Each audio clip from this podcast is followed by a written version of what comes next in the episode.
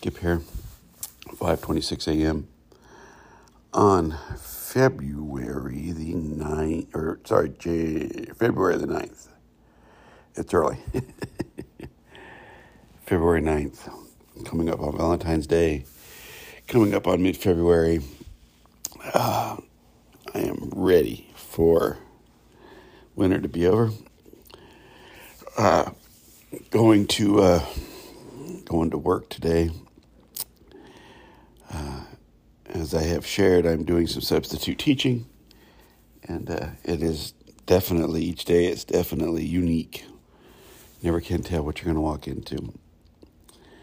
Uh, so I'm getting ready, getting my brain around the day's activities. Uh, coming up on the end of basketball season, and I have two high school basketball players. So I'm ready for that to be over. Have a little free space in the evening. Um, so, you know, life is good. It, it is. It's got its challenges, it's got its uh, unknowns. And that's what I want to talk about today. I want to talk about learning to be comfortable with the unknown. Uh, and really, what that takes is uh, courage. Courage is a strange quality that we have. What I mean by strange quality is uh, courage is not the absence of being afraid, it's being afraid and doing something anyway. And when we are on a journey of self exploration, we're going to have to use that. uh, because here's what I can promise you that when you begin to realize who you truly are, you will be called into new places to do the work that goes with being authentic. It goes with the work of the spirituality that you are working on and practicing. Uh, one of the great sad things about being human, and there are many, is that we do everything we can to not change when in fact life is nothing but change. Life is nothing but transition from one moment to another. Nothing stays in the same place. No one stands still. Time marches on. Uh, even more than that, though, our spiritual growth should be marching on. And that calls us to to transformation. I mean, the spiritual journey is in itself about change. Let me get a drink here, folks. Hang on just a second. Um, so, what happens when we take seriously the spiritual journey, and ultimately we all will have to take seriously the spiritual journey, is that we court change we invite it. And that is a uh, that is antithetical to what we and how we have been programmed in the world. Much of our programming is about wanting things to remain the same, wanting to be comfortable. Uh, and what happens when you do that is you begin to defend uh, not changing. You begin to seek not change. Uh, and then when you begin to seek out a life where there is no change, then you stifle transformation, you stifle uh, the lessons learned. Uh, now, I don't think there's necessarily anything wrong with, you know, living in the same place, having the same job. I mean, you know, I'm not necessarily talking about stability.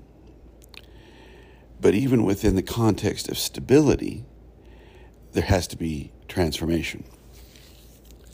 Because we have no choice, my friends.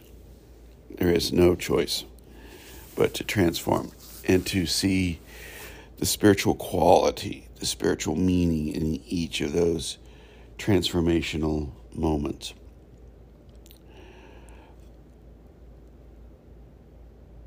and even I, would say this, and even to seek out change. Is is a part of of living in a truly authentic spiritual way. But there's lots of buts today, huh? However's, but uh, the institutions we create in the world from our false self, the lives we create from our false self, does not want to change. It wants the same thing every day. I'm here to say that the only way we can find true satisfaction in life, the only way we can find some modicum of happiness in life, is to continue to look for what the universe has in store for us next and keep moving. And keep moving. Uh, we have to we have to keep trying to understand ourselves and understanding what the next moment of our own spiritual journey might be, and then head that way. Now, we may get deviated, the path may change. We may get down the path and realize that uh, maybe we're making decisions or creating a life that is not fulfilling, and then we change.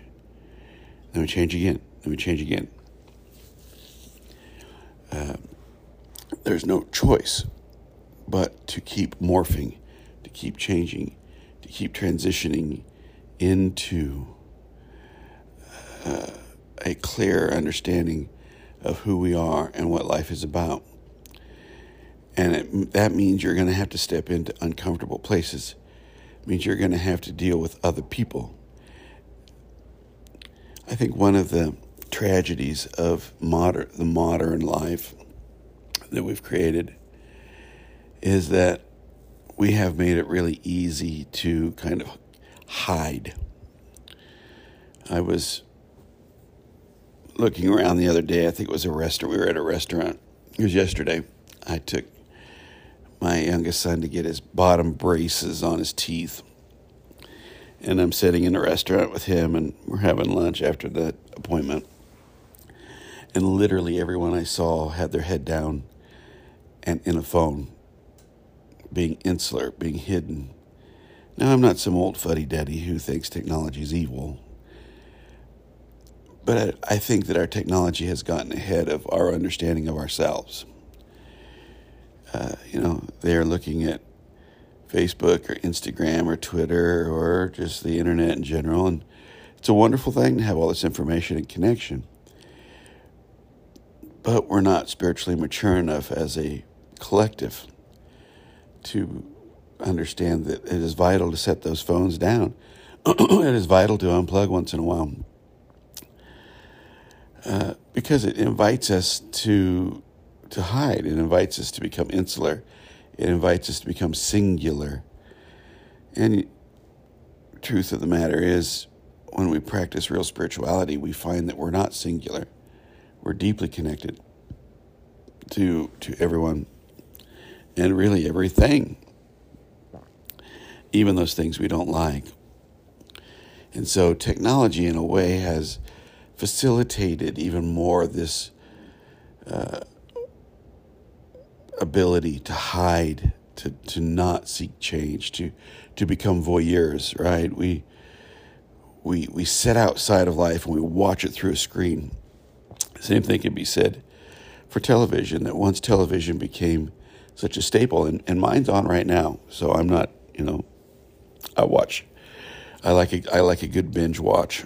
You know, uh, it added a voyeuristic notion to life, where we become uh, people who just watch. And, and somehow, I think we think that by just watching something, we are engaged in growth and change, when in fact we need to engage in it. So, I'm learning this lesson in my new position uh, because each day is different.